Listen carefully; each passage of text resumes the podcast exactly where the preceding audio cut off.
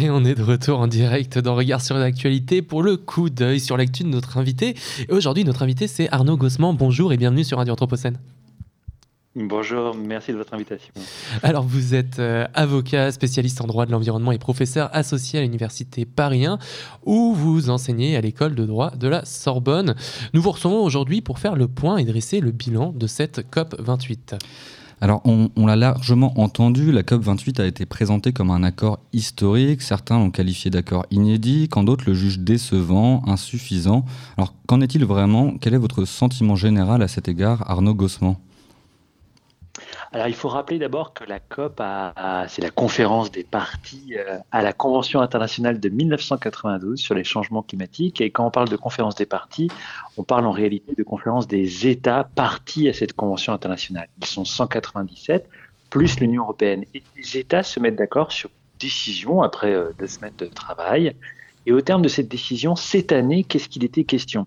Il était question de faire ce qu'on appelle le bilan mondial de l'accord de Paris. L'accord de Paris, c'est une autre convention internationale euh, en 2015 signée, qui a, eu un processus de ratification engagé à Paris lors de la COP 21 au Bourget. Et cet accord de Paris prévoyait qu'en 2023, il faut faire un bilan d'abord scientifique, puis politique des engagements pris par les États pour réduire les émissions de gaz à effet de serre. Alors, on a d'abord fait un bilan scientifique, pas terrible pour nous, puisque il a été acté par euh, l'ONU euh, Climat que les émissions des États étaient sur une trajectoire de réduction de 3% d'ici à 2030, alors qu'en réalité, nous devrions être sur une trajectoire de baisse de 43%. Donc on est très très loin du compte. Donc face à ce constat un petit peu morose euh, des efforts, ou plutôt de l'absence d'efforts faits par les États pour réduire leurs émissions de gaz à effet de serre, eh bien, euh, les chefs d'État, de gouvernement, les diplomates qui se sont réunis euh, à Dubaï étaient censés euh, rédiger une décision expliquant ce qu'on allait faire en réaction, de manière à améliorer les choses, surtout d'ici à 2030, voire à voire 2050, puisque 2050, on est censé arriver à la neutralité climatique. Et c'est là où on peut juger de l'intérêt de la décision qui a été prise au regard de cet enjeu c'est-à-dire accélérer d'ici 2030. Alors, grosso modo, si on fait un bilan un peu sommaire, après on pourra rentrer dans les détails, euh, l'aspect positif est que cette décision n'élude pas la mention des énergies fossiles, qui sont à 75% à l'origine de ces émissions de gaz à effet de serre, mais c'est à peu près tout. C'est la première fois, c'est la première fois que c'est mentionné, n'est-ce pas? Oui, alors c'est la première fois que c'est mentionné, mais en même temps, soyons honnêtes, il est difficile de s'en réjouir tout à fait en 2023, année de tous les tristes records en matière de changement climatique. Euh, encore une fois, si cette mention était intervenue euh, il y a par exemple 15 ou 20 ans, il est, il est, il est clair qu'on s'en serait satisfait. Aujourd'hui, on peut se dire que le simple fait de parler des énergies fossiles ne suffit peut-être pas. Et alors, si on rentre un tout petit peu dans, le détail, euh, on, l'a vu, la, fin de cette COP28 s'est essentiellement euh, concentrée autour d'enjeux sémantiques et notamment euh, autour de la, du débat qui a opposé les, partisans du phase out et du, et finalement le résultat qui a été le, le transition away. Est-ce que vous pourriez expliquer un petit peu à nos, à, nos auditeurs ce, ce qu'impliquaient ce ces deux terminologies?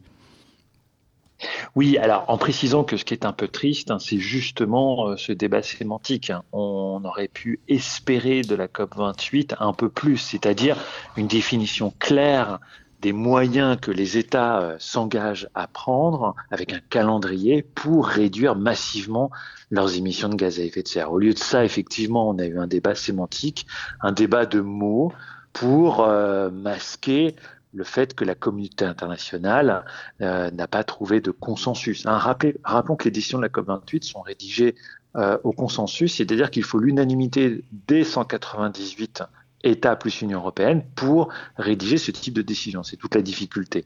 Et donc, au cours des discussions, effectivement, certains États ont milité pour euh, parler d'une sortie avec une date de sortie de la production d'énergie fossile concrètement quand est-ce qu'on arrête de produire du gaz et du pétrole. D'autres États ont proposé plutôt de parler de réduction, le fameux phase down, c'est-à-dire on ne dit pas qu'on va arrêter un jour, mais qu'on va réduire. Dans quelle mesure ça, ça n'a pas été précisé. Et puis, pour mettre tout le monde d'accord, euh, la présidence de la COP28, c'est-à-dire les Émirats arabes unis, ont proposé et obtenu que l'on parle de transitioning away. Alors, très concrètement, ça veut dire quoi? Eh bien, nul ne le sait. Pourquoi? Parce que d'abord, cette expression n'est pas définie en droit, donc vous ne trouverez pas de définition. Et ensuite, vous aurez remarqué que euh, chacun a pu y mettre le contenu qu'il souhaitait, ce qui a amené le grand climatologue Jean Jouzel à parler d'auberge espagnole, sous-entendu, chacun peut donner l'interprétation qu'il souhaite à transitioning away. Vous, vous parlez, pardon, même vous, vous parlez de confusionnisme climatique à ce sujet-là d'ailleurs. Oui, parce que le problème, ça veut dire quoi? On peut juste dire qu'il y a le mot transition. Alors, première difficulté, est-ce qu'on a le temps de faire une transition? En droit français, par exemple, euh, le mot transition a eu beaucoup de succès à tel point que le ministre de l'écologie s'appelle maintenant le ministre de la transition écologique. Ça ne fait pas peur. On se dit qu'on a une transition. Alors le problème, c'est l'intensité, la durée et le point d'arrivée de cette transition. ça, vous ne le connaîtrez pas à la lecture de la décision de la COP28. On sait juste qu'on est rentré dans une transition. Alors, il y, a, le mot away qui peut laisser penser qu'on s'éloigne. Le problème, c'est qu'on s'éloigne de quel point A pour arriver à quel point B. Mmh. ça, on ne le sait pas non plus.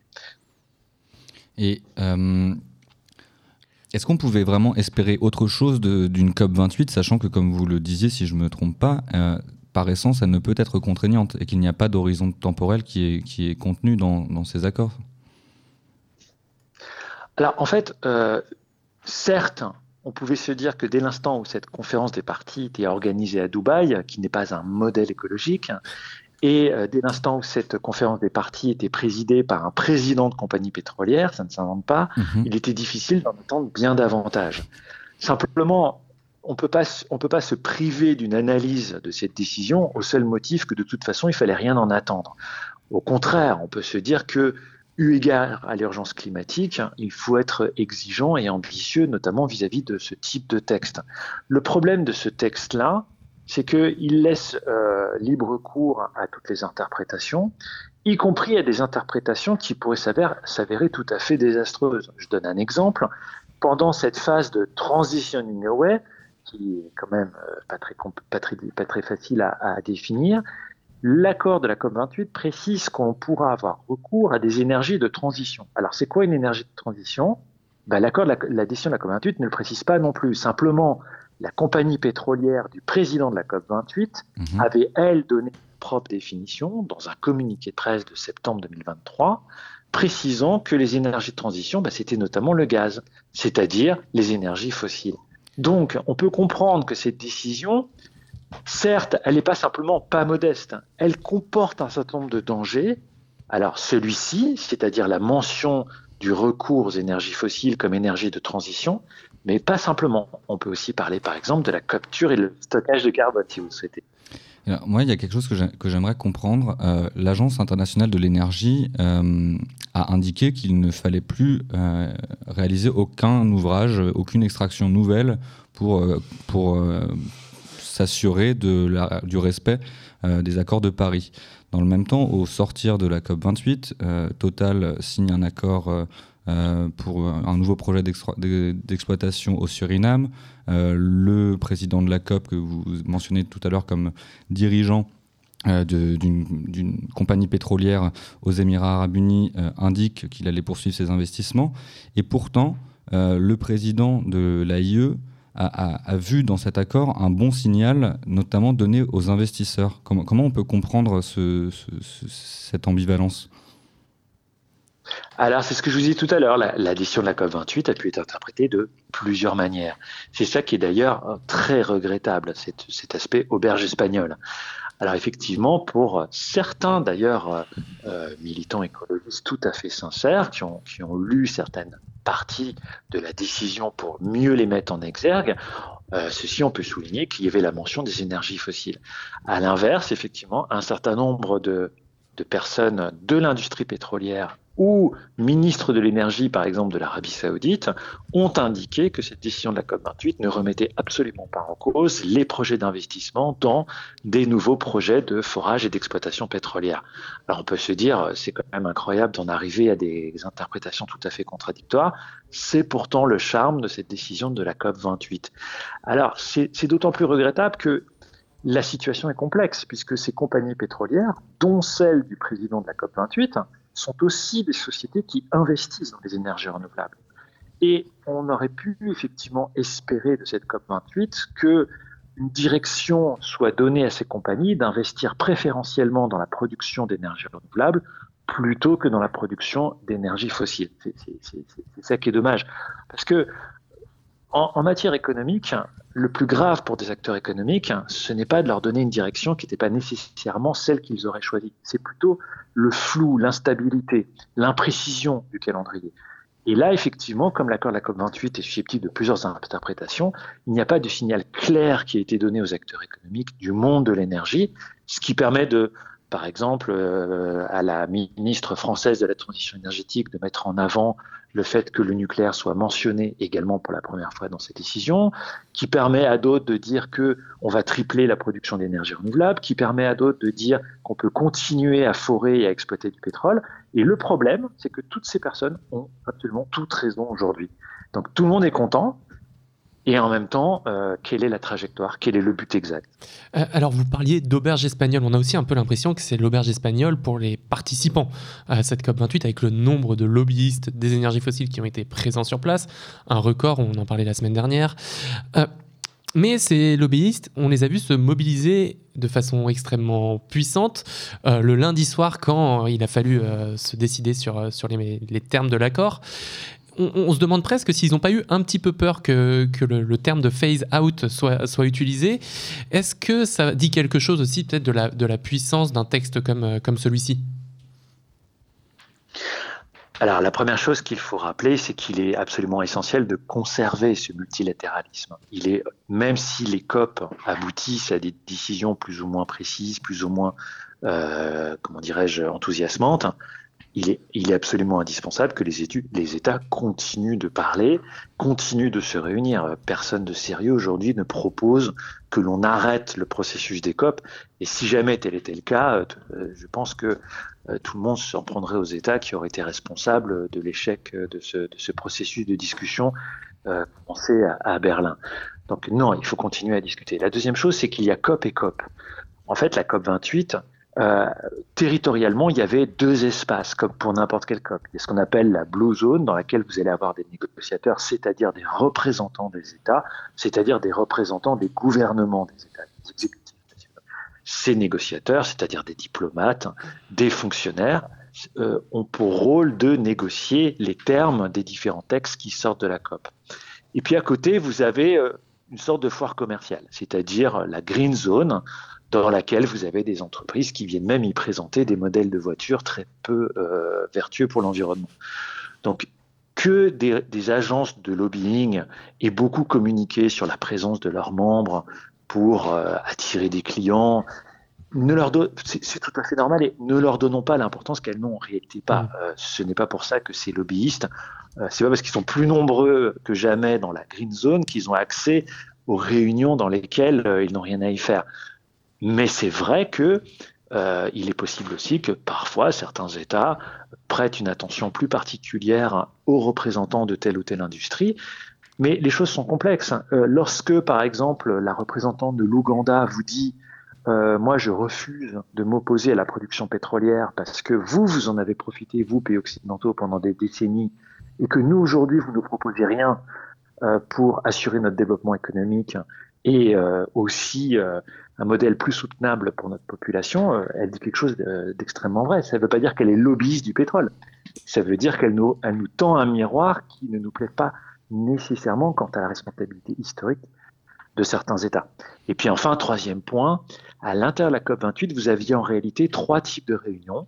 Vous aviez la réunion des partis à la Convention internationale de 92, la réunion des partis à l'accord de Paris de 2015 euh, et la réunion des partis au protocole de Kyoto de 97. Donc ces trois types de réunions se passent dans des endroits où vous avez des représentants euh, des exécutifs nationaux et même si les lobbies sont nombreux, le, le, problème c'est pas le, côté numérique. Vous pouvez avoir un lobbyiste peut-être très performant et vous pouvez en avoir 2000 totalement euh, transparents. Mmh. Le, le, problème, c'est dans quelle mesure les exécutifs nationaux estiment que leur futur est encore lié aux énergies fossiles. On, le voit avec vous, Arnaud Gossement, en, rentrant un petit peu dans, le détail de cette COP28, on, en voit les limites, on, mesure le fait qu'elle ne soit pas contraignante, qu'il n'y ait pas d'horizon temporel concret euh, pour agir et que, euh, et que le flou artistique qui entoure les termes du débat pose question. Euh, on, aimerait du coup se, savoir où se trouve finalement le pouvoir d'agir, à quel niveau peuvent et, doivent se prendre les décisions, euh, puisqu'on le sait, derrière, c'est les États qui, déclinent les décisions contenues dans cet accord. Alors il faut rappeler qu'est-ce qu'un État? Un État, ce n'est pas juste le gouvernement, qui est d'ailleurs toujours temporaire, euh, qui va envoyer des représentants dans une COP. Un État, pour euh, les étudiants en première année de droit, c'est à la fois une administration, c'est aussi un territoire et une population. Donc quand on parle des États partis à la COP, hein, il faut aussi que tous ceux qui vous écoutent sachent mhm. qu'ils sont désignés. C'est-à-dire que l'ensemble des citoyens, mais aussi des corps intermédiaires, des associations, des collectivités, sont concernés par ces décisions, par euh, cette conférence euh, de l'ONU. Et donc en fait, tout à chacun peut et doit agir. Il y a aussi une responsabilité. Il y a une expression qui est très belle dans la Convention internationale de 92, c'est celle de responsabilité commune mais différenciée. Nous avons tous une responsabilité, tous, mais évidemment elle est différenciée. Il est bien évident que le dirigeant d'une très grande entreprise n'a pas la même responsabilité euh, qu'un enfant de 10 ans. Ceci étant, nous en avons tous quand même. Et cette responsabilité, elle doit être vécue de manière positive. C'est-à-dire que chacun, à son niveau, en fonction de ses moyens et de ses capacités, peut agir. Ça peut être un journaliste qui contribue à l'information du public, ça peut être aussi un avocat qui prend des dossiers pour faire en sorte que le droit de l'environnement progresse, ça peut être un professeur qui euh, répond aux questions de ses étudiants euh, ou élèves, ça peut être aussi euh, des parents qui souhaitent informer leurs enfants sur l'état des connaissances scientifiques et en même temps sur ce qu'il est possible de faire. Par exemple, en consommant ou en ne consommant pas. Bref, à tous les niveaux, il est bien évident que les exécutifs nationaux vont aussi, d'ailleurs nos dirigeants, être sensibles à l'état de leurs opinions publiques, à ce que souhaitent les électeurs, à ce que répondent les gens euh, dans les sondages et les campagnes euh, d'information. Donc tout ça pour dire que oui, euh, chacun peut agir et tous les modes d'action sont tous précieux. Et ça commence aussi par régler nos propres contradictions, parce que J'entends parfois des personnes qui hurlent hein, sur le fait que la COP28 n'a pas été ambitieuse, mais euh, qui réservent leur prochain trajet en avion. Donc, euh, on a tous des contradictions, moi le premier, mais il faut aussi s'y attaquer à ça. Et, à ce titre, qu'est-ce qu'on peut espérer de cette transition écologique? Quand on, quand on voit qu'elle devient aussi euh, l'objet d'un qu'elle apparaît comme un repoussoir politique de plus en plus, que des positions euh, euh, assez réactionnaires et critiques se généralisent en Europe? Par exemple, comment on, construit du coup une, adhésion à cette, à cette question de, la transition écologique, Arnaud Gossan bah, Déjà, le fait qu'on soit dans le dur, qu'on soit dans la crispation, prouve qu'on discute des, vraies choses. Parce que si effectivement il n'y avait pas de débat, pas de conflit, cela signifierait juste une chose, c'est qu'il se passe rien. Donc là, ça veut dire qu'il se passe quelque chose. C'est que malgré tout, euh, je pense que la plupart des dirigeants politiques, pas tous évidemment, des dirigeants politiques, économiques et la plupart des opinions publiques sont aujourd'hui convaincus de l'existence du changement climatique et que des millions de personnes sur la planète subissent déjà les effets désastreux du changement climatique, sécheresse, inondations, perte de production agricole, etc., etc. Donc là, aujourd'hui, je pense que la prise de conscience, euh, elle est là, euh, ça paraît tout à fait évident. Et en même temps, les solutions existent aussi.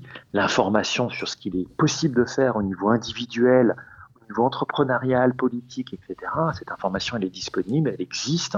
Il suffit d'aller se balader sur Internet, euh, notamment sur les sites évidemment de, confiance, et on voit tout de suite quelles sont les solutions qui sont à mettre en œuvre tous les jours euh, pour tout à chacun. Et puis, il y a quand même des motifs d'espérer. Et donc, de se lever du lit et de ne pas rester au lit en disant, euh, de toute façon, c'est foutu, euh, je, ne fais rien, euh, voire même des attitudes cyniques qui consistent à dire, après moi le chaos. Vous avez quand même, par exemple, vous citiez tout à l'heure l'Agence internationale de l'énergie. Elle a publié un rapport qui s'appelle Oil Demand, comme elle le fait chaque année, où elle évalue la demande en hydrocarbures dans le monde entier chaque année. Et pour la première fois en 2023, euh, l'Agence internationale de l'énergie, alors c'est pas des écolos chevelus, hein, a indiqué qu'elle pense, avec évidemment des prudences, mais c'est la première fois qu'elle pense que cette demande en pétrole, cette consommation de pétrole va décliner à compter de 2025. Alors, c'est trop lent, mais c'est une excellente nouvelle parce qu'aujourd'hui, on n'a jamais autant consommé de pétrole. Mmh. Et pire, on n'a jamais autant dépensé d'argent public pour soutenir la consommation de pétrole. Mais la bonne nouvelle, c'est que l'extraction de pétrole est concurrencée. Un, parce qu'elle coûte de plus en plus cher, ça échappera à personne que le pétrole est de plus en plus cher. Et deux, parce que les solutions alternatives, à la fois pour se chauffer ou se déplacer, eh ben, malgré tout, euh, se multiplient. Aujourd'hui, on a encore trop rarement, mais de plus en plus souvent malgré tout, des alternatives pour euh, se chauffer, se déplacer, consommer avec euh, moins de pétrole. Donc voilà, la question c'est pas est-ce qu'on a les solutions, on les a. La question c'est comment on les accélère. Et ça, euh, c'est pas la COP 28 ou la COP 29 d'ailleurs qui va nous le dire. Il ne faut pas attendre tout de nos dirigeants non plus. Peut-être pour, pour poursuivre cet échange, du fait de votre euh, position euh, de, juriste, euh, vous entendre sur, le, sur, d'ailleurs une de, vos formules où vous, vous, déclariez dans une interview que le, bagage législatif et réglementaire est très complet, voire trop complet, hein, en parlant du, droit de l'environnement, je, je, le crois, et que la norme environnementale finissait par desservir sa propre cause en produisant l'effet inverse à celui recherché. Est-ce que vous pourriez nous expliquer du coup quels sont les, les, instruments juridiques à, mettre en œuvre pour produire euh, de l'inflexion Je vais vous donner un exemple très très concret. Il y a quelques années, euh, un certain nombre d'acteurs politiques euh, et aussi économiques se sont demandé comment déployer les panneaux solaires en France. L'un des moyens de les déployer, c'est de les mettre sur les toits. Certains diront même que c'est mieux de les mettre sur les toits que sur des sols agricoles, ce qui se discute, mais c'est compliqué. En tout cas, on peut les mettre sur les toits. Et là, vous aviez deux écoles de pensée. Vous aviez une première école de pensée qui disait, écoutez, on n'a pas besoin de voter une belle loi pour dire qu'il faut mettre des panneaux solaires, on s'y met. On s'y met, c'est-à-dire en informant les propriétaires euh, de bâtiments, par exemple, euh, de l'intérêt de mettre des panneaux solaires sur les toits. On travaille sur les prix, on travaille sur la formation des ouvriers qui vont installer ces panneaux. On travaille sur la formation aussi des maires pour qu'ils ne refusent pas les permis de construire pour les bâtiments équipés de panneaux solaires. On explique aux riverains que ça ne va pas leur créer de préjudice de vue, etc., etc. Ça, c'était une première école de pensée qui disait, écoutez, aujourd'hui, il faut s'y mettre.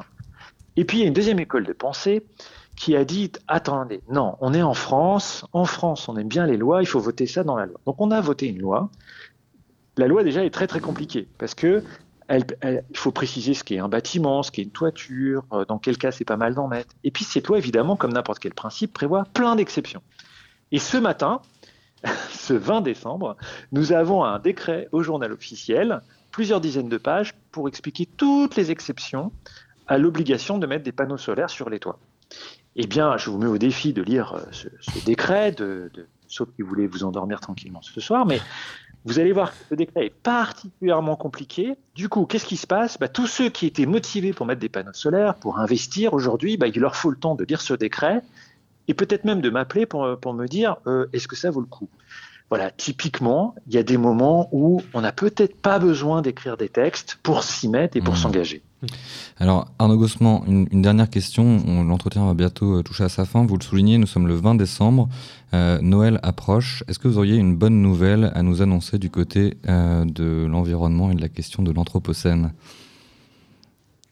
Oui, c'est le fait que Noël, la bonne nouvelle, c'est que je suis absolument convaincu. Alors, moi, je, vieillis, mais je, fais tout pour rester au contact euh, des plus jeunes. Alors, même si les jeunes que je fréquente, c'est-à-dire des, jeunes avocats et des jeunes étudiants en droit, sont souvent déjà très, très euh, informés sur l'environnement, donc c'est pas, c'est pas tout à fait représentatif de toute la population française. Mais je constate qu'effectivement, euh, pour ces jeunes, le plus important, c'est de se réunir avec leurs proches, encore plus que de disposer d'une montagne de cadeaux en plastique au pied du sapin. Alors, je, je, tire pas de mon chapeau. C'est vraiment quelque chose qui m'a. Euh, alors, non seulement euh, il existe des cadeaux euh, qui sont beaucoup plus vertueux que d'autres, et d'ailleurs souvent moins chers, mais aussi s'imaginer qu'on en offre un petit peu moins et qu'on met un peu plus de temps dans, par exemple, la préparation du repas. Et même pour la préparation du repas, vous trouvez plein de sites internet qui vous expliquent comment manger un peu moins de viande, par exemple, euh, pour euh, faire la fête entre amis.